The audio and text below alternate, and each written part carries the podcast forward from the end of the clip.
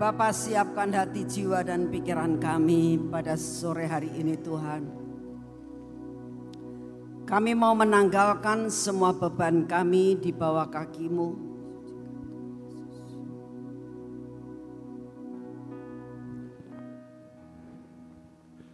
Semua pikiran yang ada dalam hati kami Tuhan.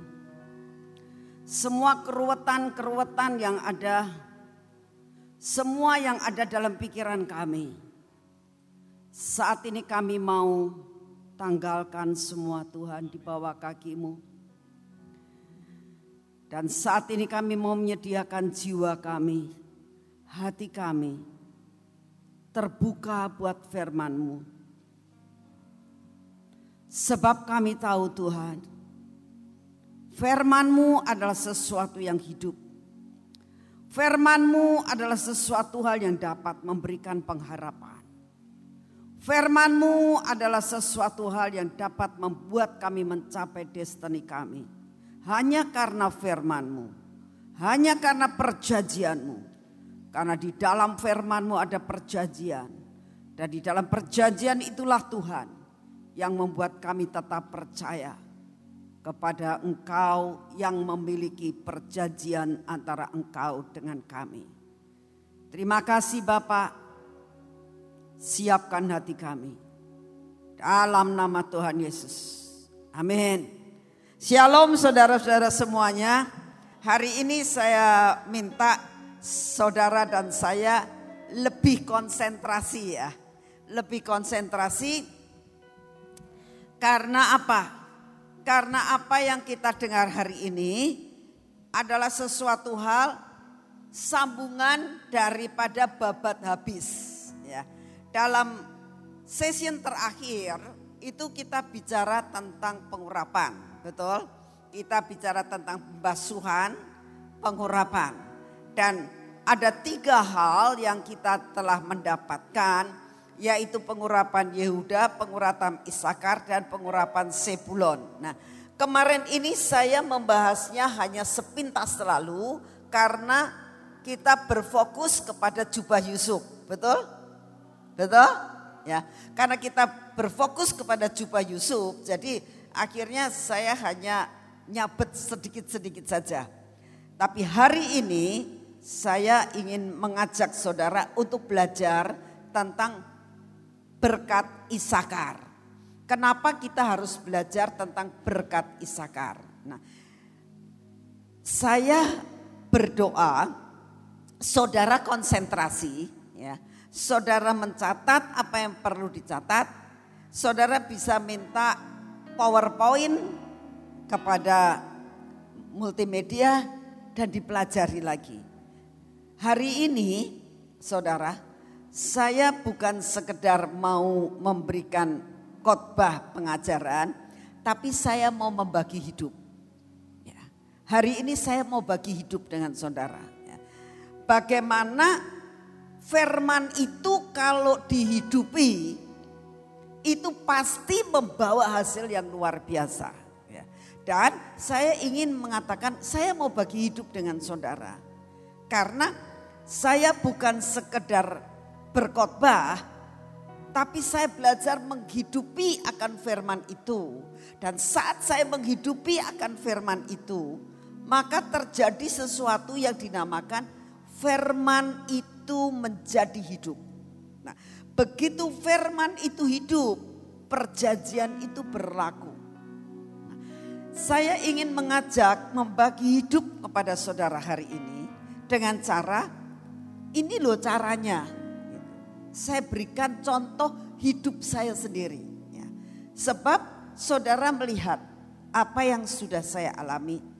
Saya tinggal di sini itu sudah ya hampir berapa puluh tahun ya. Uh, 40 45 tahun lebih ya. Itu tinggal di Sion ya. Saudara sudah mengenal saya saudara tahu apa yang saya lakukan. Sehingga saya ingin membagi hidup dengan saudara. Sampai saudara tahu, oh caranya begini ya orang hidup itu. Nah hari ini kita akan membahas tentang berkat Isakar. Kenapa kita membahas berkat Isakar? Karena saat saya sedang masuk di dalam pengasingan, ini Tuhan kasih pengajaran ini dan yang terakhir Tuhan katakan, nak aku akan memberikan di dalam putaran terakhir antara 3-4 tahun ke depan ini, aku akan membawa semua anak-anakku yang sungguh-sungguh mau meresponi akan firman Tuhan, menjadi pelaku dari firman Tuhan, itu mengalami ya, apa yang aku janjikan, yaitu menjadi kepala dan tidak menjadi ekor. Ya. Nah, saya sangat merindukan bagaimana sih caranya. Ya. Semua mau kan untuk menjadi kepala dan tidak menjadi ekor? Ya. Saya yakin tidak ada satu pun ngomong, uslah aku ngekor saja. Jangan mau ngekor saja, tapi harus menjadi seorang pemimpin. Amin. Nah, pada saat saya sedang dalam pengasingan, itu Tuhan mengajar saya tentang Isakar. Memang saya pernah dengar tentang apa yang dikotbahkan oleh Pak Petrus ya. Tapi Tuhan mengasih sesuatu hal yang melengkapi dengan apa yang kita sudah pernah dengar dari Pak Petrus tadi ya. Jadi sebab begini. Isakar adalah anak dari Yakub, betul? Yakub tuh punya anak 12, 13 sama Dina. Tetapi dia itu punya anak yang namanya Isakar dan Sebulon, itu anaknya Lea. Ya. Jadi ini uh, Isakar itu anaknya Yakub dari istri yang istri yang pertama. Dapat dikatakan Lea itu anak pertama uh, istri pertama. Terus sesudah itu dia menikah lagi dengan Rachel ya. Tapi istri yang pertama itu adalah Lea nah ada apa dengan Isakar Isakar ternyata dia adalah seorang yang dilahirkan di dalam dunia ini mempunyai kelebihan lebih dari saudara-saudaranya. Dia mempunyai kelebihan, dia mempunyai talenta yang lebih. Talenta yang lebih apa? Salah satunya adalah dia punya yang dinamakan dimensi keenam. Nah, tidak semua orang punya dimensi keenam. Apa sih yang dimaksudkan dimensi keenam? Dimensi keenam itu adalah orang yang suka bisa ngeliat gitu ya. Pada saat dia sedang duduk tiba-tiba dia ngeliat ada malaikat ya. Itu tidak semua orang bisa tahu. Saya sendiri itu kalau saya lagi doa sungguh-sungguh saya baru lihat. Tapi ada seorang yang memang mendapatkan talenta lebih itu kalau dianya jalan aja dia tahu itu ada setan di sini, ada malaikat di sini, ada apa di sini, dia tahu. Itu karena dia punya yang dinamakan zaman sekarang ngomongnya indigo gitu ya, indigo. Tapi saya bilang saya mau mengatakan itu talenta khusus ya, yang Tuhan berikan. Memang biasanya ada yang mengatakan begini, Bu, Orang yang seperti itu kadang-kadang karena dulu masa lalunya dia pernah berguru. Saya nggak tahu lah apakah dia pernah berguru, apakah dia pernah punya turunan dan sebagainya. Saya tidak mau membahas tentang itu. Tetapi saya mau sampaikan kepada saudara bahwa Isakar adalah salah satu dari anak dari Yakub yang mempunyai suatu talenta yaitu dia bisa mempunyai dimensi masuk ke dalam dimensi keenam. Ya. Bisa lihat roh. Nah, dan dia bisa mempunyai pengertian-pengertian yang jauh lebih daripada yang lain. Lalu saya mulai berdoa sama Tuhan, Tuhan, kenapa kita itu diberikan hal ini? Engkau memberikan ini kepada kita. Tuhan ngomong begini. Nah, zaman sekarang itu zaman teknologi yang sangat tinggi. Ya. Apa saja kamu mau sertanya apa saja asal kamu buka Google itu selalu keluar. Betul enggak? Cari apa ya kemarin tuh saya, saya kita lagi nyari apa gitu. Begitu ditulis di situ, thread keluar semuanya. Ya. Begitu mudahnya. Tetapi satu hal, tidak ada di Google yang mengatakan coba tafsirkan mimpi saya. Gak, gak bisa saudara. Saya bermimpi yang seperti ini, tafsirkan gak bisa. Yang bisa siapa? Hikmat yang dari Tuhan.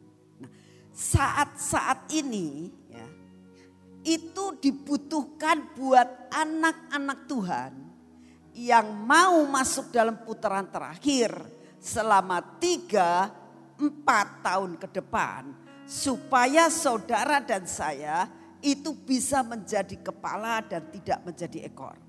Saudara akan menjadi seorang pemimpin dan menguasai, ya, menguasai, menjadi eksekutor-eksekutor akhir zaman dalam masalah rohani maupun jasmani. Nah, saat saya mendapatkan ini dari Tuhan, saat saya sedang masuk di dalam uh, pengasingan, saya bilang Tuhan luar biasa banget ya Tuhan katakan, aku tuh mengasihi anak-anakku. Ya. Aku sangat mengasihi anak-anakku akhir zaman ini. Aku tidak mau anak-anakku itu kalah dengan dunia. Itu yang Tuhan mau. Tuhan tidak menginginkan saudara dan saya itu kalah dengan orang-orang dunia ini. Orang-orang dunia itu canggih-canggih banget. Tapi kalau saudara mendapatkan rahasia daripada berkat Isakar ini, saudara melebihi mereka. Amin. Saudara bisa melebihi daripada semuanya itu. Oleh karena itu hari ini kita belajar. Saya katakan kita belajar dari berkat Isakar. Tapi satu perkara kita tahu semua berasal dari Tuhan. Amin. Kita baca sama-sama di dalam kejadian 49 ayat yang ke-15. Ini berkat yang dia dapatkan dari Yakub. Ketika dilihatnya ini uh, nubuatan, nubuatan dari Yakub kepada uh, anaknya yaitu Isakar. Ya. Jadi begini, Yakub itu sebelum meninggal dia memberkati anaknya satu-satu dan semua berkat yang diberikan nubuatan nubuatan dari Yakub yang diberikan kepada anak-anaknya ya, itu semua jadi. Nah, di sini dikatakan begini. Ketika dilihatnya bahwa perhentian itu baik, apakah Isakar pada saat itu sudah melakukan hal itu? Belum. Belum. Isakar belum menjalani perkara ini. Tapi sudah dinubuatkan. Ya. Dan negeri itu permai maka disandingkannya lah bahunya untuk memikul lalu menjadi budak rodi. Ya. Saudara, ini nubuatannya bahwa dia dinubuatkan pada suatu saat nah engkau akan melihat ada suatu daerah yang luar biasa. Ya. Suatu negeri yang permai. Dan pada waktu itu engkau akan dibawa masuk ke tempat itu dan engkau akan masuk dalam perhentian. Terus apa yang terjadi? Hikmat ilahi akan turun atas hidupmu yang akan membuat engkau bisa tahu apa yang harus kamu lakukan di dalam lahan itu, di dalam negeri itu yang permai itu. Dan engkau akan kerja keras. Karena tanpa kerja keras Kerja rodi itu artinya kerja keras saudara. Ya. Kalau tanpa kamu kerja keras, kamu nggak akan bisa. Itu sudah destinimu. Nah ini yang dia dapatkan dari siapa? Dari ayahnya. Ya. Dia mendapatkan dari ayahnya suatu nubuatan ini. Saya yakin saudara dan saya ini banyak mendapatkan janji-janji Tuhan. Baik saudara didoakan oleh hamba Tuhan maupun saudara mendapatkan rema dari Alkitab, semua janji Tuhan yang ada dalam firman Tuhan, itu saudara semua sudah dapatkan. Nah, sekarang masalahnya, apakah itu menjadi rema dalam hidupmu atau tidak? Itu persoalannya. Nah, kita belajar dari Isakar bahwa Isakar itu punya kelebihan yang seperti itu dan dia didapatkan itu. Lalu apa yang dilihat? Isakar itu punya kelebihan yaitu dia bisa memilih dalam ketepatan. Dia bisa memberi respon dengan cepat. Dan apa yang dilakukan dengan hikmat dia melakukan semua pekerjaan itu dan semua yang dikerjakan menjadi berhasil salah satu dari anaknya Yakub yang sangat kaya itu Isakar. Di samping Sebulon. Sebulon adalah anak daripada Yakub, sangat kaya, sangat berhasil. Isakar pun sama. Di mana letak rahasianya? Ini sebabnya. Karena Tuhan katakan, itulah sebabnya aku kasih ini supaya akhir zaman ini semua anak-anakku jadi orang yang pintar, bukannya anak yang bodoh, tapi anak yang harus rajin bekerja. Ya. Tidak santai-santai saja, harus rajin bekerja. Ya. Ini yang Tuhan inginkan dalam kehidupan saudara dan saya. Ya. Dikatakan di sini kita lihat dalam satu Tawarih 12 ayat 32 dikatakan begini. Dari Bani Isakar orang-orang yang mempunyai pengertian tentang saat-saat yang baik. Saudara, ini karunia tertentu. Karunia tertentu ini. Dan karunia ini ini namanya karunia. Ya. Kalau karunia itu kita bisa minta. Jelas? Karunia itu kita bisa minta sama Tuhan. Tuhan karuniakan aku. Maka Tuhan akan memberi karunia itu. Ya. Jadi karunia itu Tuhan bisa memberi buat saudara dan saya. Karena ini karim, karunia, pemberian. Ya. Kalau buah roh itu perlu yang dinamakan kita bayar harga. Karena buah roh itu belajar dari awal, dari kecil sampai akhirnya kita mengeluarkan buah. Karena buah itu dari biji bertunas menjadi pohon, lalu berbunga, berbuah dan bisa dinikmati. Nah itu proses. Tapi kalau karunia itu bisa instan kita dapatkan. Jadi saudara ini kita bisa minta sama Tuhan.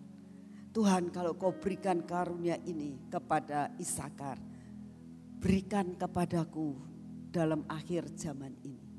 Untuk aku menjadi eksekutor-eksekutor akhir zaman. Saudara dikatakan, Isakar itu mempunyai pengertian, pengertian tentang saat-saat yang baik. Ada pengertian saat-saat yang baik. Artinya begini, Saudara tahu saat Ishak itu mau menanam di tanah yang kering. Ya. Dia mendapatkan pengertian dari Tuhan. Tuhan ngomong aku suruh menabur. Sekalipun tanah ini kering, aku percaya Tuhan sanggup untuk membuat tanah ini berbuah banyak. Dan kenyataannya sekalipun dia menanam di tanah yang kering, itu dia dapat menghasilkan berkelipatan kali ganda. Karena apa? Mendapatkan pengertian. Ya. Ada sesuatu. Itu karunia saudara. Itu perlu kita minta dari Tuhan. Kita perlu minta suatu pengertian yang seperti itu. Dikatakan lagi, sehingga mereka mengetahui apa yang harus diperbuat orang Israel. 200 orang kepada dengan segala saudara sesukunya yang di bawah pemerintahan mereka. Ya. Bisa tahu strategi. Oh harus begini, harus begini, harus begini. Ya. Dapat hikmat full of wisdom yang dari Tuhan. Itu bisa minta saudara. Kita bisa minta. Ini bukan untuk orang-orang tertentu. Tapi buat semua anak-anak Tuhan yang merindukan. Amin. Berarti kalau buat semua orang yang merindukan termasuk saudara dan saya bukan. Termasuk saudara dan saya. Ya, nah. Apalagi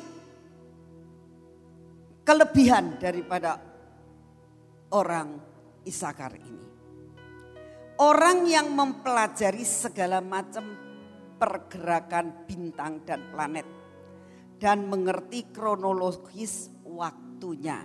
Nah, Saudara, kalau Saudara lihat di sini orang yang suka mempelajari segala macam pergerakan bintang. Artinya begini, ya. Dia memang senang sama astrologi. Ya. Belajar Demikian juga dalam hidup saudara dan saya. Untuk mengetahui masa dan waktu itu kita bisa belajar. Contohnya misalnya begini. Biasanya kalau orang mulai menabur itu adalah pada waktu hujan turun. Mulai menabur benih. Nah, tetapi dengan teknologi yang ada, kita bisa belajar dan belajar dan belajar dengan teknologi yang ada. Biasanya kita menanam misalnya menanam sesuatu uh, tanaman, misalnya bersawah atau apa, satu tahun cuma dua kali. Nah, bagaimana caranya kita bisa sampai tiga kali, empat kali untuk akhirnya kita bisa panen? Itu bisa belajar. Untuk belajar itu perlu yang namanya minta hikmat kepada Tuhan. Timing apa yang tepat ya Tuhan untuk aku boleh melakukan ini semuanya itu bisa minta saudara ya. Lalu dikatakan dapat mengetahui apa yang akan Tuhan lakukan dan kapan saatnya Tuhan lakukan. Nah, ini ketepatan. Kok bisa?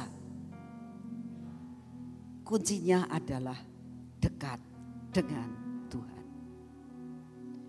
kalau kau dekat dengan Tuhan, kau akan bisa tahu kok waktu ini jalan atau tidak. Ya. Salah satu hal lagi, orang Isakar ini bisa mengerti pemimpin siapa yang bakal kita ikuti. Nah, pada waktu itu, pada masa Daud masih berlalang buana dia sudah tahu persis bakalnya Daud jadi raja Israel. Begitu Daud sampai di Hebron, dia langsung ikut Daud. Karena dia tahu ini pemimpin yang akan aku ikuti. Dia tahu persis. Saat Deborah mau melakukan peperangan, ya, dia tahu persis. Aku ikut Deborah karena pasti menang Deborah itu. Jadi dia sudah tahu cara-caranya. Nah, yang seperti ini, karunia yang seperti ini yang Tuhan anugerahkan buat saudara dan saya untuk masa-masa yang akan datang ini. Seneng gak sih sebetulnya? Hah? Karena apa? Kita bisa tahu ya. Sebelum semuanya terjadi. Sebetulnya Tuhan itu luar biasa. Saudara ingat, saya segala sesuatu itu belajar dari pengalaman. Ya. Pada suatu saat saudara, saya bilang Tuhan saya ini kok gagal, sering kali gagal. Tidak mengerti, kurang bisa nangkap apa yang engkau mau. Ya. Waktu akhir tahun Tuhan tuh mengatakan bahwa tahun depan itu mau ada virus dan sebagainya. Masih ingat saya pernah sampaikan? Tapi saya anggap enteng itu. Ya. Saya bilang, wah kayaknya virus-virus ini ya kayak zaman dulu lah terjadi di Cina seperti flu burung, seperti apa gitu ya. Kayaknya nggak masuk Indonesia. Itu dalam pemikiran saya. Tidak pernah saya berpikir bahwa virus yang seperti ini sampai melanda seluruh dunia, saudara. Belum pernah saya berpikir seperti itu. Karena apa? Karena saya nggak siap-siap. Kalau andai kata pada waktu itu saya mulai in, instan, ya, instan bukan instan, jadi terus menerus saya terus tanya sama Tuhan, Tuhan ini kalau mau ada virus kayak apa virusnya? Terus apa yang harus kita lakukan? Bagaimana cara kita menahannya? Sudah ada obatnya belum? Andai kata saya mau masuk lebih dalam lagi. Ya, masuk lebih dalam lagi. Mungkin kita bisa jadi berkat. Saudara. Tapi ini sudah kadung telat. Saudara. Nah saya katakan Tuhan Sebenarnya banyak hal yang Tuhan sudah berikan. Tetapi kita itu tidak meresponi dengan cepat. Sedangkan yang Tuhan mau, engkau harus lakukan semua di dalam ketepatan.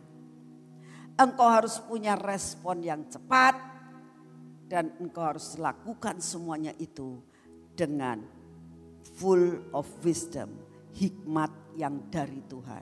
Saudara, sebenarnya saya ingin juga membicarakan perkara ini ya. Uh, dulu sebentar.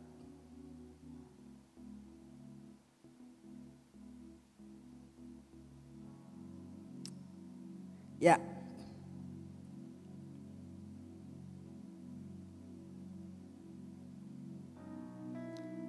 Kita akan bahas yang pertama dikatakan di sini begini. Di akhir zaman ini kita membutuhkan tiga perkara, yaitu yang pertama memilih dengan ketepatan. Nah caranya gimana ini saat ini? Bagaimana cara kita bisa memilih di dalam ketepatan? Untuk memilih di dalam ketepatan itu dibutuhkan karunia roh, bukan buah roh ya karunia roh. Ya, dikatakan memilih di dalam ketepatan itu dibutuhkan karunia roh. Saudara tahu karunia roh ada berapa? Sembilan. Ya. Kok yang sebelah sini? Saudara ingat gak sih karunia roh ada berapa? Ada berapa? Ada berapa? Ada sembilan. Ya. Tapi kita lihat karunia yang dibutuhkan itu hanya dua. Yaitu 1 Korintus 12 ayat 8 dikatakan karunia berbicara dengan hikmat. Ya, jadi supaya kita bisa memilih di dalam ketepatan itu mintalah kepada Tuhan karunia berbicara dengan hikmat. Ini karunia. Karunia itu bisa minta kitanya sama Tuhan untuk akhir zaman ini dalam menghadapi apa pun, di dalam menghadapi pejabat, di dalam menghadapi usaha, di dalam menghadapi kompanyon dengan orang lain, dengan kitanya usaha secara jasmani maupun secara rohani, itu dibutuhkan yang dinamakan karunia berbicara dengan hikmat. Apa yang dimaksudkan dengan berbicara dengan hikmat? Artinya begini, apa yang perlu kita ngomong-ngomong? yang gak perlu kita ngomong, gak usah ngomong. Itu pakai hikmat namanya. Ya. Kalau kita aja terlalu banyak ngomong, bisa-bisa kita membongkar rahasia kita sendiri. Jadi untuk tahun-tahun di hadapan kita, ya, untuk kita usaha dalam bidang apa pun, lalu kita pelayanan, yang Tuhan mau adalah engkau harus lakukan dengan penuh hikmat dalam berbicara. Itu yang Tuhan mau. Sebab begini saudara, kalau kamu bisa memilih dengan ketepatan tanpa kamu mendapatkan bicara dengan tepat, itu nggak bisa. Nah, lalu yang kedua, minta karunia daripada Tuhan, berkata-kata dengan pengetahuan. Ya. berkata-kata dengan pengetahuan. Artinya bagaimana? Hikmat dan pengetahuan. Ya. Hikmat itu berasal dari Tuhan. Tiba-tiba ada. Tapi kalau pengetahuan itu adalah pelajaran-pelajaran yang pernah kita pelajari. Misalnya contoh, contoh ya, contoh. Kita pernah belajar uh, tentang tubuh-tubuhan misalnya. Nah kita tahu, oh ini ini misalnya buah-buahan, ini buah mangga, ini buah apel, ini buah anggur, ini pengetahuan. Jadi kalau ditanya kita tahu, tanya ini buah apa? Oh saya tahu ini buah anggur. Pengetahuan ini. Jadi kita harus punya pengetahuan yang lebih dari orang lain. Caranya bagaimana? Zaman sekarang terlalu amat gampang untuk mencari pengetahuan. Ya. Kita belajar dari internet bisa, kita belajar dari Google bisa. Jangan ngomong aku tua. Saudara, saya mau ngomong ya. Jangan mengatakan saudara tua Jangan mengatakan aku nggak bisa. Kalau saudara mau, itu pasti bisa. Amin. Amin. Yang penting ada kemauan. Yang penting ada kemauan. Kalau kamu merasakan sudah menjadi malas, kau tidak akan menjadi menjadi seorang yang mendapatkan pengurapan isakar. Pengurapan isakar adalah kita harus benar-benar punya pengetahuan yang lebih dari yang lain. Lalu apalagi? Kita harus punya hikmat yang lebih dari yang lain. Bagaimana kita punya hikmat? Itu karunia. Hikmat itu begini. Tiba-tiba kita mau ngomong apa nggak ngerti. Eh tiba-tiba celeng bisa kayak diingatkan Tuhan. Sehingga kita bisa ngomong. Itu hikmat. Sewaktu-waktu bisa terjadi. Bisa tah Tuhan kasih? Bisa saja, kenapa tidak?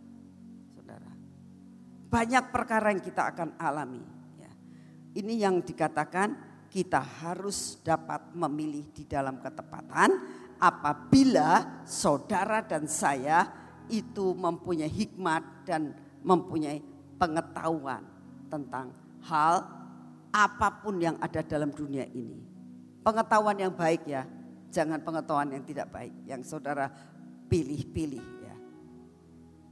Contoh misalnya, kalau saudara itu mengisi hidup saudara, ya, saya tidak saya tidak anti dengan dengan film uh, apa namanya film Koreaan, saya nggak anti ya. Sekalipun saya nggak pernah nonton, tapi saya tidak anti. Tapi kalau isinya tentang Koreaan terus ya, nanti bisa kontaminasi dalam hidupmu. Yang kamu pikirkan ya tentang orang Korea, mukanya hampir sama semua laki perempuan gitu ya dan sebagainya ya. Bajunya ya begitu-begitu dan sebagainya ya. Itu kurang pengetahuannya seperti itu. Beri pengetahuan, ambil pengetahuan yang sangat berguna untuk masa yang akan datang ini. Saya ingin membagikan hidup yang saya katakan tadi, hari ini saya ingin bagikan hidup sebagai satu contoh dalam hidup saya. Saudara, hidup saya kalau saya mulai merenungkan akan hidup saya, saya bilang Tuhan, saya bersyukur dengan apa yang engkau sedang rencanakan destiny saya dari saya lahir sampai sekarang ini. Kenapa? Kenapa saya mengucap syukur? Karena saya rasakan Tuhan itu sedikit mepet-mepetkan saya sampai saya merasakan ini harus saya lakukan. Salah satu contoh saudara, pada saat Tuhan mengatakan uh, harus dalam ketepatan. Ya, walaupun saya itu mengulur-ngulur waktu di dalam segala sesuatu. Tapi Tuhan itu sangat baik dalam hidup saya saudara. Saya pacaran 11 tahun. Terlalu lama dalam pacaran. Tapi kita selalu long distance. Karena uh, suami saya di Cirebon, saya di Bandung. Ya. Saudara, suatu saat Tuhan ngomong ini waktunya kamu harus menikah. Ya. Tahun ini kamu harus menikah dan kamu harus pindah ke Cirebon. Saudara, saat saya mendapatkan firman itu, ya, itu tahun 74, saudara. Ya. Saya merasakan dalam hidup saya itu suatu petir buat hidup saya. Karena apa?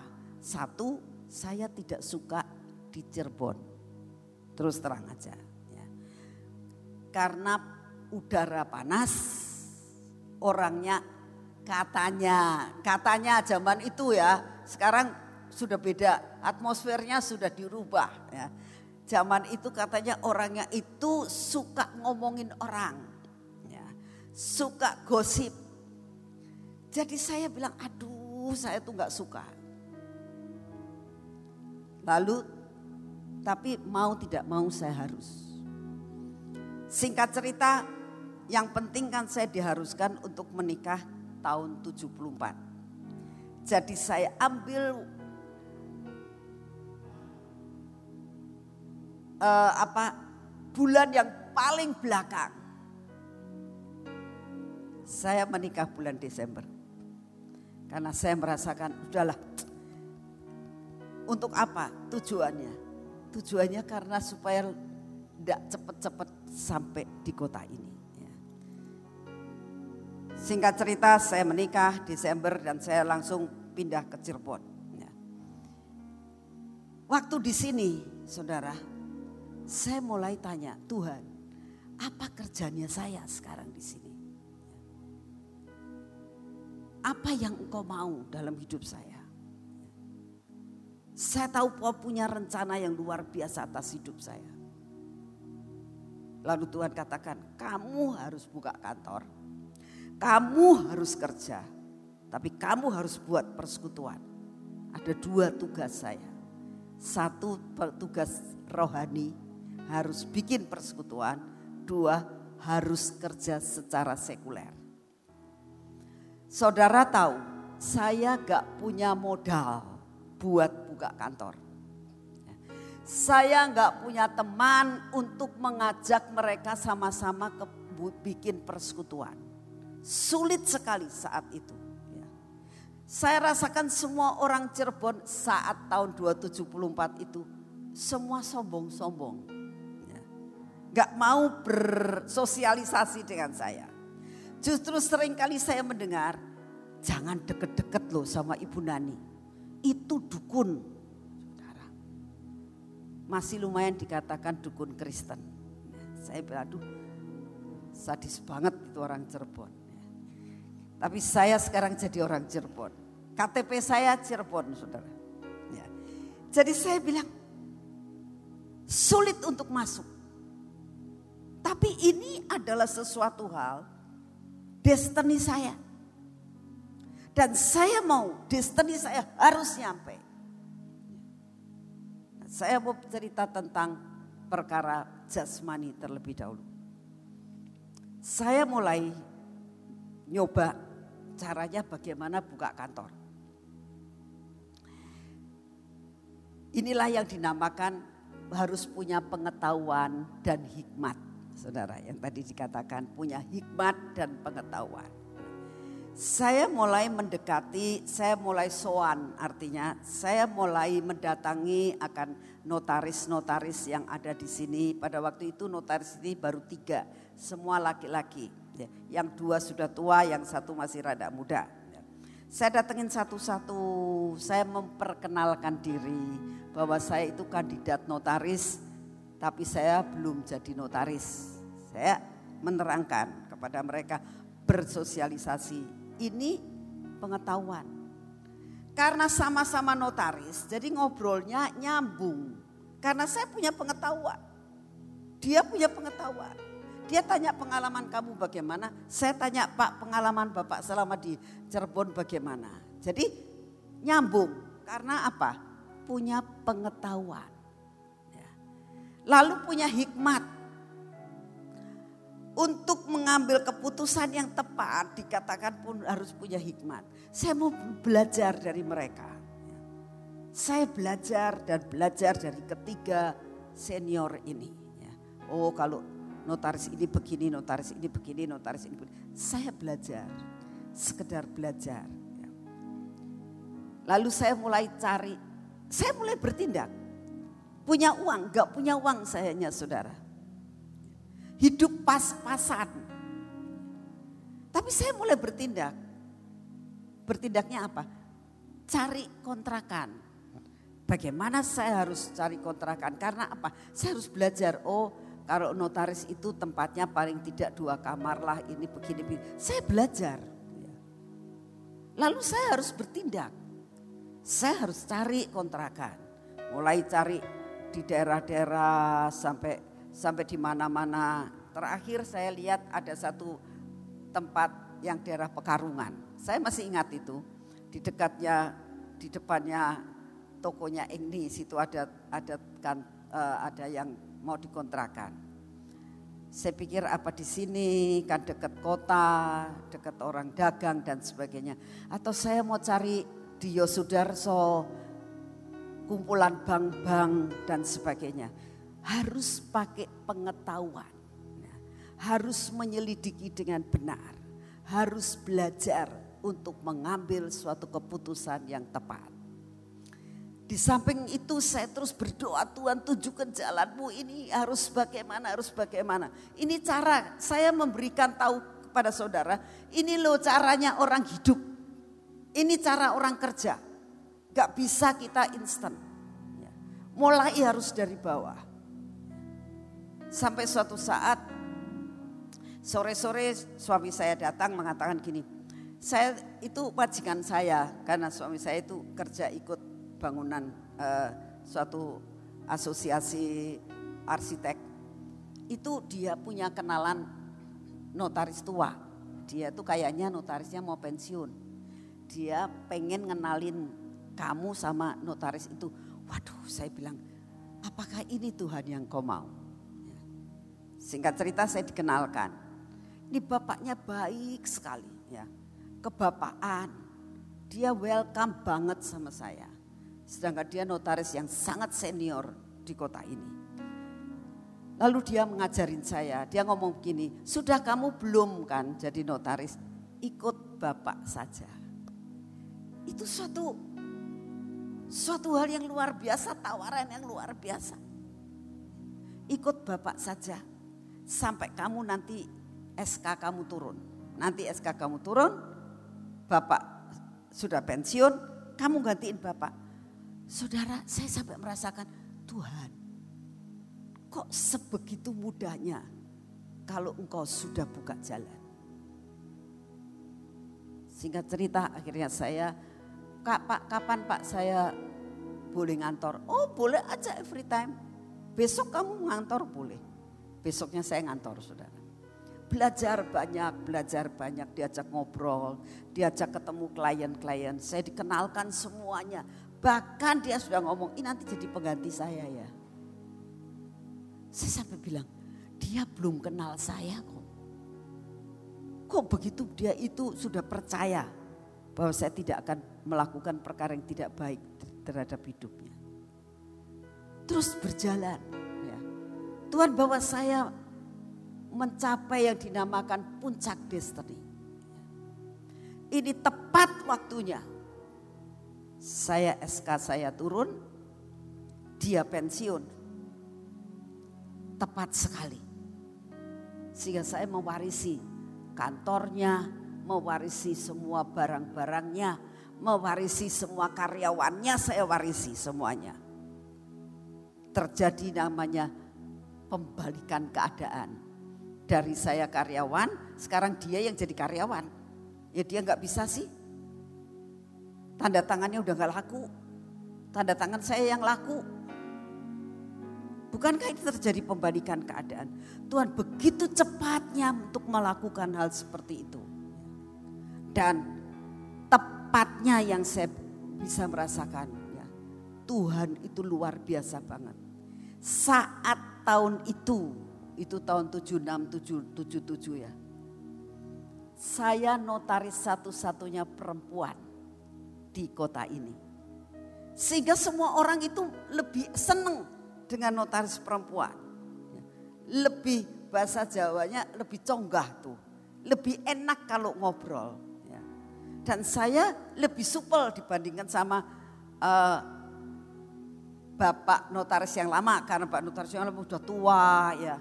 Dan sudah senior banget, kadang-kadang galak ya. saya belajar untuk bersosialisasi. Ini membuat saya booming luar biasa dalam relatif singkat. Ya, Tuhan berkati saya luar biasa. Kok bisa melakukan segala sesuatu dalam ketepatan? Itu dibutuhkan hikmat dan dibutuhkan yang dinamakan pengetahuan, karunia pengetahuan. Saya belajar dan belajar dan belajar, saudara. Saya ingin sampaikan kepada saudara ini. Ini loh caranya detik-detik kita menjadikan firman menjadi daging. Tidak semudah kata-kata. Tapi jalannya ada saja. Dalam perjalanan ini kita bisa ketemu dengan orang, kita bisa melakukan segala sesuatu. Sehingga akhirnya kita mendapatkan perkara-perkara yang ajaib. Dan itu yang membuat firman jadi daging dalam hidupmu. Amin. Ayo lakukan saudara. Inilah yang dinamakan memilih di dalam ketepatan. Sekarang ya bagaimana kita meresponi dengan cepat. Ya. Itu dibutuhkan buah roh. Ya. Kalau respon dengan cepat itu dibutuhkan buah roh. Buah roh apa? Galatia 5 dikatakan damai sejahtera dan penguasaan diri. Saudara artinya begini. Kalau yang saya ceritakan tadi ada suatu tawaran kita harus respon cepat, tapi kalau respon cepat kita tidak ada roh penguasaan diri, kita salah mengambil langkah. Ya. Jadi harus ada roh penguasaan diri, terus diuji damai sejahtera dalam diri kita. Ini tawaran benar dari Tuhan enggak? Ada sejahtera enggak dalam hati saya? Setiap orang punya roh kudus, betul? Ada sesuatu yang Tuhan akan berikan tidak damai sejahtera saat engkau mengambil keputusan. Dibutuhkan buah roh, damai sejahtera. Kalau kamu damai sejahtera, lakukan. Demikian juga kalau kamu merasakan ada sesuatu dalam diri kamu. Kok gak enak ya perasaannya? Jangan diambil. Ya, harus ada penguasaan diri Sekalipun itu seolah-olah menguntungkan. Di dalam usaha pun harus seperti itu. Harus tahu di dalam ketepatan. Kalau sudah tahu itu betul-betul dari Tuhan, cepat saudara melangkah, responi dengan cepat. Saat saya sudah mengerti bahwa Tuhan menghendaki supaya saya bekerja sama dengan notaris itu, saya langsung respon. Saya langsung mengatakan, Pak, Bapak percaya sama saya, saya percaya sama kamu nak. Dia manggil saya anak. Kamu kayak anaknya saya saja kok. Dan sesuatu hal yang luar biasa banget. Tidak lama dia meninggal. Dan saya tetap mengatakan sama ibunya, Bu, Sekalipun bapak meninggal, perjanjian saya sama bapak berlaku buat ibu. Tapi ibunya mengatakan begini, Sudahlah bu, saya akan pindah dari kota ini. Saya minta ibu bayar saya sekian juta. Cukup selesai. Gak usah setiap bulan ibu bagi hasil dengan saya. Luar biasa. Sehingga saya penuhi apa yang dia mau.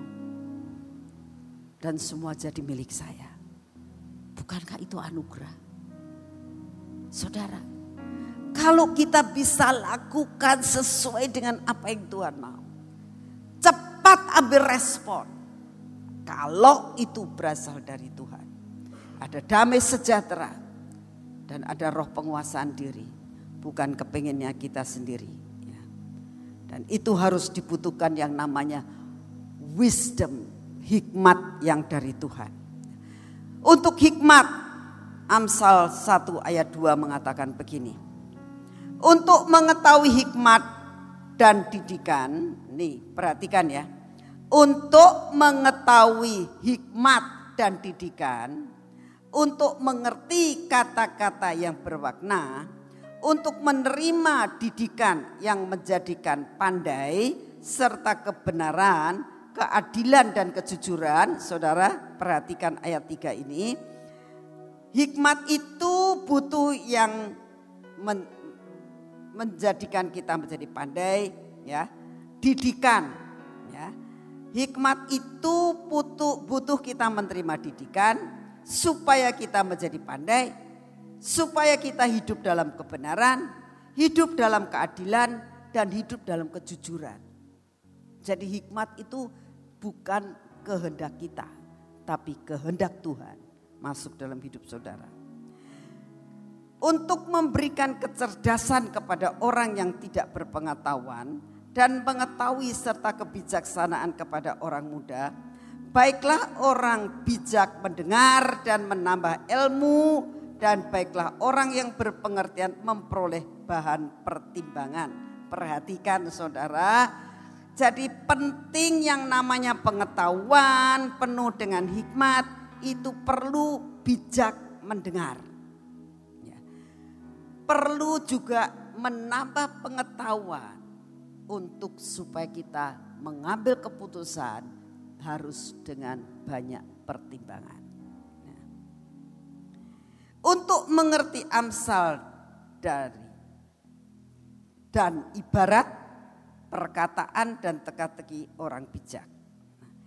Firman Tuhan mengatakan begini, Amsal 2 ayat 6. Karena Tuhanlah yang memberikan hikmat dari mulutnya datang pengetahuan dan kepandaian.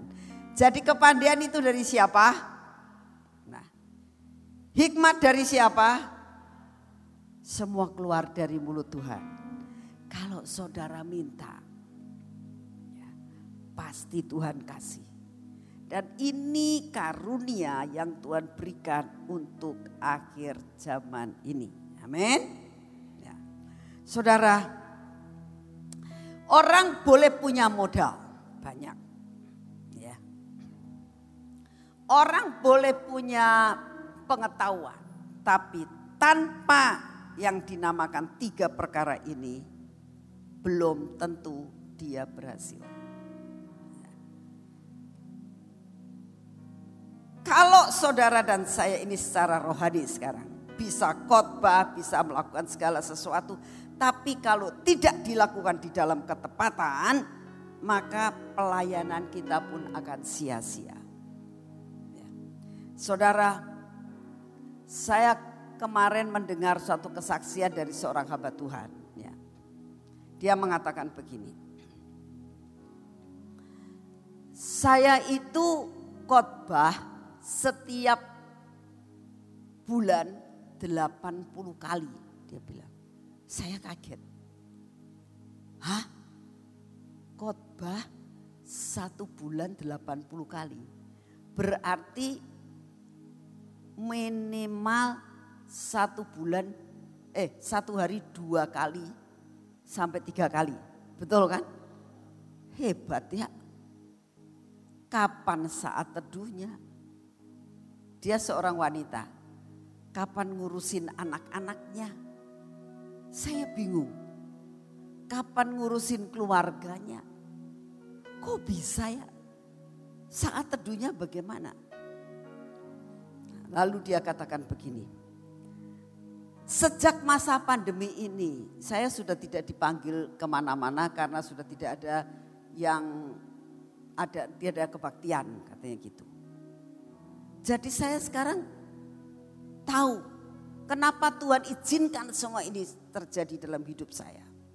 Karena Tuhan mau apa yang pernah saya lakukan itu bukan yang Tuhan mau. Dia bertobat saudara. Yang Tuhan mau adalah aku punya hubungan yang luar biasa dengan Tuhan. Bukan jual firman.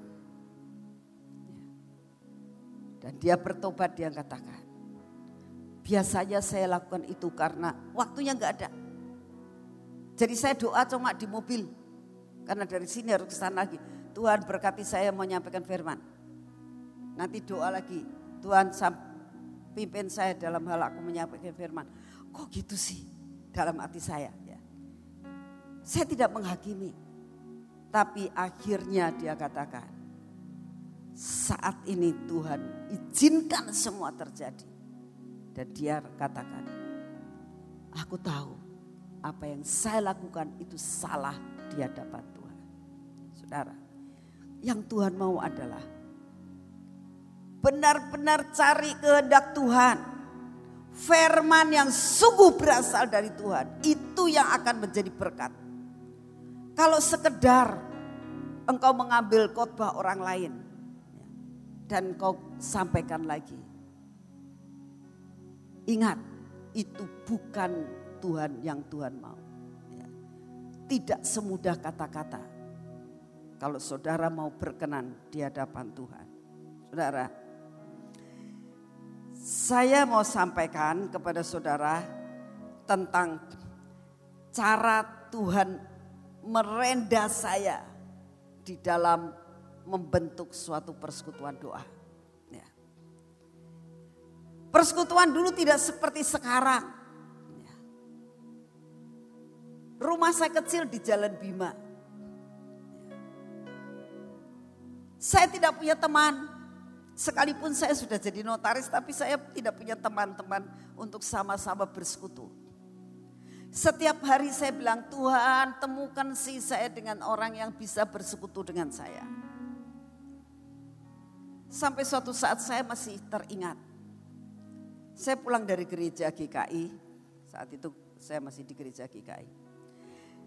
Saya di gereja GKI, saya ketemu dengan seorang Pak Yohantio, itu dokter gigi Yohantio orang Pertamina, papahnya Nono, dia ngomong begini, Ibu Nani ya ini yang namanya Ibu Nani ya? Iya Pak, saya juga belum tahu. Saya dokter Yohantio. Dia bilang gitu, oh. Saya pengen uh, persekutuan. Waduh, iya tak Pak, iya. Ibu Nani rumahnya di mana? Saya bilang di Jalan Bima. Saya besok main ke rumah Ibu Nani ya? Boleh Pak. Besoknya betul dia main ke rumah, ngobrol-ngobrol sama saya, share, doa bareng. Ya. Cuma berdua, bertiga sama suami saya. Lama-lama dia ngajakin temannya di persekutu uh, orang Pertamina menjadi tiga, menjadi empat, menjadi lima, menjadi enam, menjadi sebelas orang. Tidak tambah-tambah tuh 11 orang. Tapi tetap kita bersekutu setiap hari Sabtu. Ya. Kita ketemu, kita berdoa, kita berdoa terus. Berdoa buat bangsa, berdoa buat kota Sion. Sampai suatu saat Tuhan kembangkan dan kembangkan dan kembangkan. Dari nol tidak punya apa-apa Sampai Tuhan kasih gedung Gracia. Sampai Tuhan kasih radio. Sampai Tuhan kasih sekolah. Tanpa modal, modal kami cuma lutut kami. Kenapa? Tetap Tuhan katakan. Dibutuhkan yang namanya pengurapan Isakar. Dibutuhkan hikmat. Dibutuhkan ketepatan dibutuhkan respon. Kalau tawaran itu saya tidak mau responi. Kalau tawaran dari dokter Yohantio itu mengatakan, saya bilang, Pak nggak mau sayanya, lewat saudara. Kalau tawaran dari notaris itu ingin supaya kerjasama dan dengan saya, saya lewatkan, lewat saudara.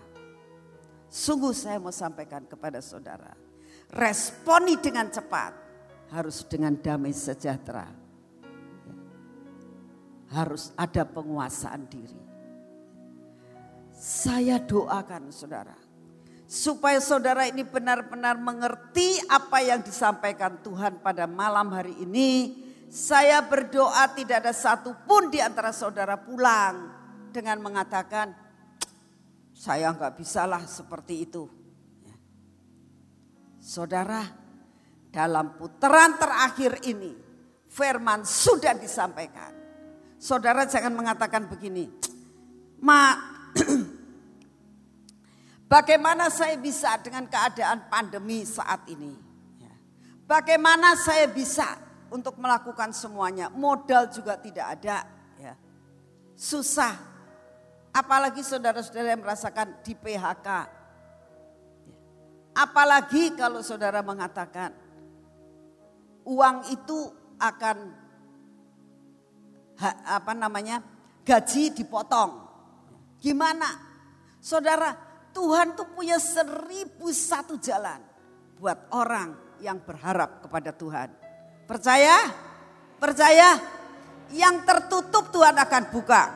Biarlah firman ini ya benar-benar akan menjadi suatu yang luar biasa buat saudara dan saya. Yeremia 27 ayat 7 dan 8 ya. Pegang firman ini.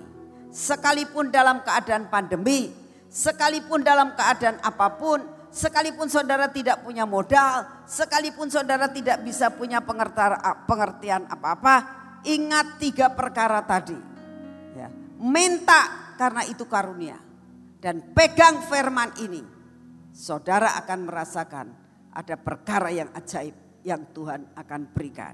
Amin. Yuk kita baca sama-sama dengan bangkit berdiri. Yeremia 27 ayat 7 dan 8. Percaya, percaya. Yang pertama, saudara percaya ini firman Tuhan enggak? Saudara percaya bahwa firman Tuhan ini berlaku buat saudara dan saya. Amin. Katakan dengan perkataan yang cukup keras sampai telingamu mendengar bahwa apa yang saya katakan akan jadi dalam hidup saya. Saya, amin. Ya, dua tiga. Diber orang yang yang menaruh sekali lagi diberkatilah saya ya. Orang diganti saya ya. Diberkatilah saya yang mengandalkan Tuhan yang menaruh harapannya pada Tuhan. Ia akan seperti pohon yang ditanam di tepi air yang merambatkan akar-akarnya ke tepi batang air dan yang tidak mengalami datangnya panas terik, yang daunnya tetap hijau, yang tidak khawatir dalam tahun kering dan yang tidak berhenti menghasilkan buah. A saudara percaya, silahkan duduk lagi. Ya. Rahasianya adalah mengandalkan Tuhan. Ya. Dalam menghadapi apa pun, kamu kok aku gak bisa kerja. Tuhan sanggup membuat engkau bisa kerja. Amin. Aku ndak bisa apa-apa. Tuhan sanggup membuat yang tidak bisa apa-apa menjadi bisa apa-apa. Amin. Tuhan sanggup untuk mempunyai seribu satu jalan, membuka jalan buat saudara. Kemarin ini saya baru dapat eh, kesaksian dari adik ipar saya yang di Australia. Itu Pak Jim ya. Dia ngomong gini, Cik, Tuhan itu sungguh amat luar biasa. Gimana gimana ceritanya kamu dapat apa? Dia bilang gini, dengan adanya pandemi ini, ya, sekolah kan tutup. Ya. Jadi anak-anak dia adalah orang yang digaji oleh pemerintah untuk mengantar anak-anak yang uh, otis, ya, anak-anak yang kurang. Jadi anak-anak yang kurang itu kalau di Australia itu sangat diperhatikan pemerintah. Dijemputin satu-satu, dibawa ke sekolah, nanti jam 2 dijemput lagi, dianterin pulang lagi. Gitu karena mamanya pada kerja, papanya pada kerja. Tapi sekarang tidak ada sekolah karena pandemi. Ya. Orang tuanya mengatakan sudah sekolah di rumah saja online. Tapi pemerintah di sana itu sangat memperhatikan sekalipun dia tidak mendapat pekerjaan tapi dapat santunan. Santunan ini cukup besar. Jadi dia bilang, saya merasakan sekalipun tidak sesuai dengan apa yang setiap bulan saya dapatkan. Jadi berkurang pendapatannya. Tapi saya bersyukur sih, tetap saya itu bisa lebih dari cukup. Banyak berkat yang saya terima dari tempat lain. Puji Tuhan, saya bilang. Tiba-tiba dia dipanggil sama pemerintah lagi, dia katakan, ini ada satu anak. Dia bilang, yang orang tuanya minta sama pemerintah tetap sekolah. Karena orang tuanya nggak bisa mendidik di rumah sendiri. Ya. Jadi terpaksa harus disekolahkan lagi saja. Jadi minta Jim ini harus ngantar anak ini sekolah setiap pagi dan siang harus diantar pulang lagi. Cuma satu anak, biasanya empat lima anak, cuma satu anak. Dia bilang, baik saya lakukan. Karena dia katakan ini juga seperti pelayanan. Nah, diantarlah. Jim tidak mempunyai pemikiran digaji. Tapi ternyata dia digaji full saudara. Dan dia katakan, aku sudah gak dapat gaji full dan juga dikasih tambahan yang eh, namanya tidak banyak yang tidak sekolah dapat santunan jadi double ci sekarang gaji saya saya bilang buat Tuhan itu perkara yang sangat mudah untuk menolong saudara amin jadi tidak usah takut. Tapi apa yang harus dilakukan? Mengandalkan Tuhan. Amin. Yuk kita baca lagi ya. Dua, tiga. Diberkatilah saya yang mengandalkan Tuhan. Yang menaruh harapnya pada Tuhan. Berharap saja sama Tuhan. Tuhan akan menolong saudara dalam segala apa pun Apa pun yang saat ini saudara alami. Harapnya sama Tuhan. Jangan ngandalkan manusia. Kalau kamu mengandalkan manusia, sering kali manusia menyakitkan hati. Betul? Tapi kalau kau mengandalkan Tuhan, Tuhanlah yang akan menjadi penolong dalam hidupmu. Seperti pohon tidak kenal yang namanya masa kekeringan. Masa kekeringan tetap ada air masa kekeringan, dalam masa seperti ini, Tuhan tetap menolong saudara dan saya. Amin. Amin. Yuk kita berdoa saat ini. Bapak kami bersyukur untuk firman-Mu pada malam hari ini ya Tuhan. Tanamkan semua dalam hati kami. Bangkitkan iman kami Tuhan Bangkitkan gairah kami. Bangkitkan iman kami Tuhan. Bahwa kalau kami mengandalkan Engkau, apa pun yang tidak bisa kami lakukan, Engkau sanggup untuk melakukan buat kami. Terima kasih untuk anugerahmu yang luar biasa atas hidup kami. Tanamkan Tuhan semua dalam hati kami. Kami percaya kau dengar doa kami. Ini waktunya kami akan memberi yang terbaik untukmu Tuhan. Kau berkati Tuhan setiap rupiah yang akan kami berikan kepadamu. Biar kau pakai untuk kemuliaan bagi namamu. Berkati Tuhan. Untuk terjadi lima roti dua ikan. Menjadi perlipat kali gandaan. Dalam nama Tuhan Yesus. Amin. Silakan maju ke depan untuk memberikan yang terbaik buat Tuhan. Kiranya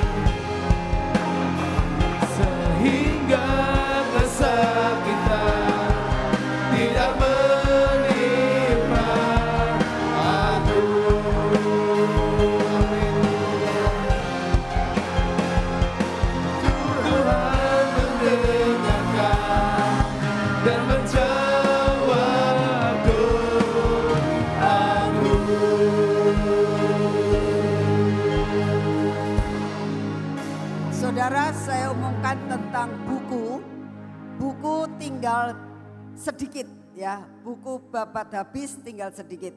Buat saudara-saudara yang sudah berpes, sudah pesan, saudara bisa ambil. Saudara yang belum beli, saudara cepat beli karena tinggal sedikit, saudara.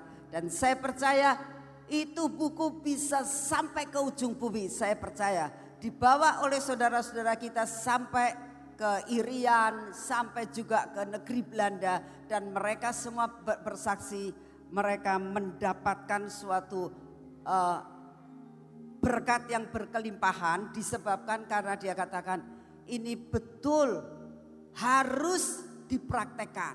Supaya apa? Supaya bisa mencapai pengangkatan.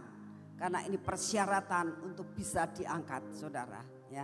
Demikian juga kayu aras ini juga sampai ke luar negeri. Ini adalah lambang perlindungan darah Yesus.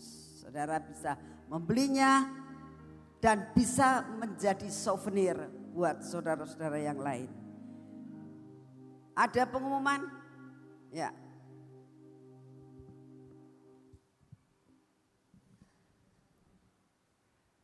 Ikutin teman-teman yang ada di sini, oke? Okay?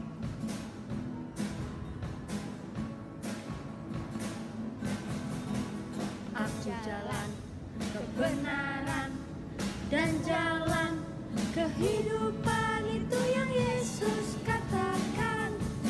Aku percaya amin. Di dalam namanya ada keselamatan kekal. Aku jalan kebenaran dan jalan kehidupan itu yang Yesus katakan Aku percaya di dalam namanya ada keselamatan kekal.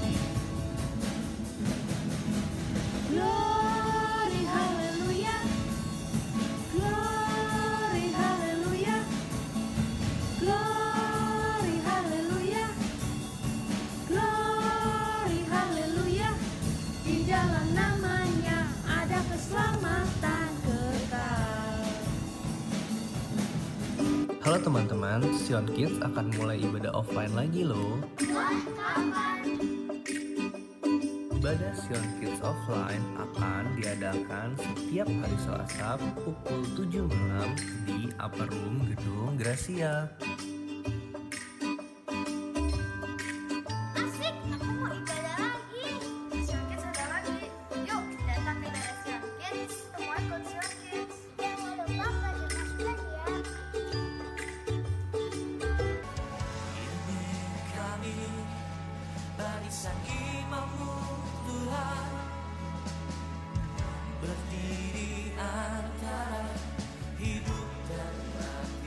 Pelayanan kita setiap hari Minggu untuk pelayanan ke desa-desa, ke daerah-daerah.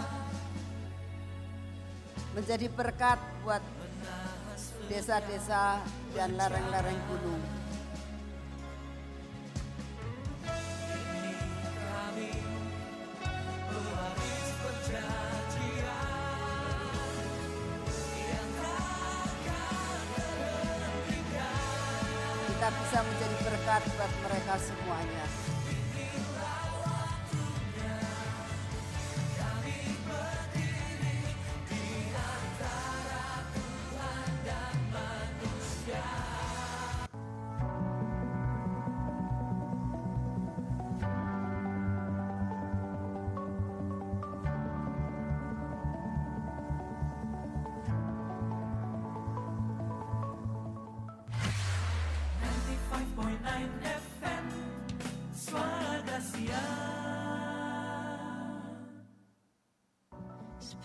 Suara Gerasi FM Cirebon tetap konsisten mengudara untuk menyampaikan kabar sukacita.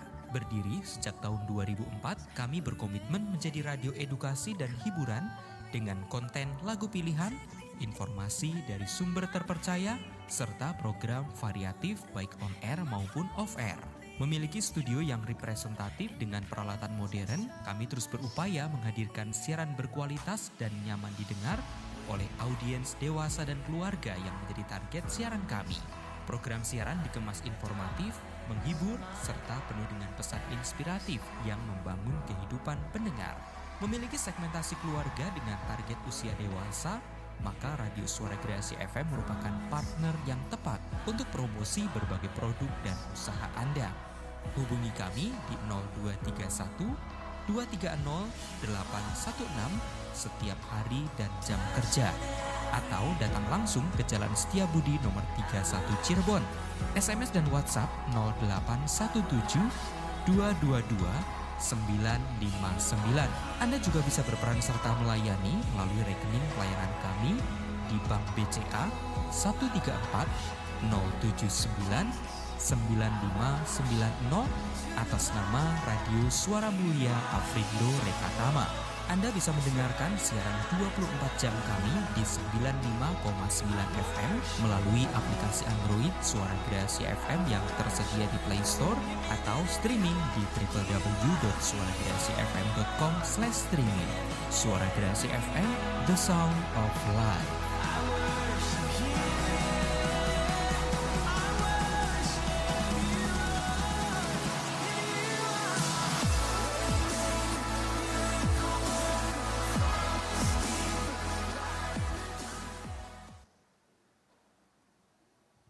Minggu depan diteruskan ya.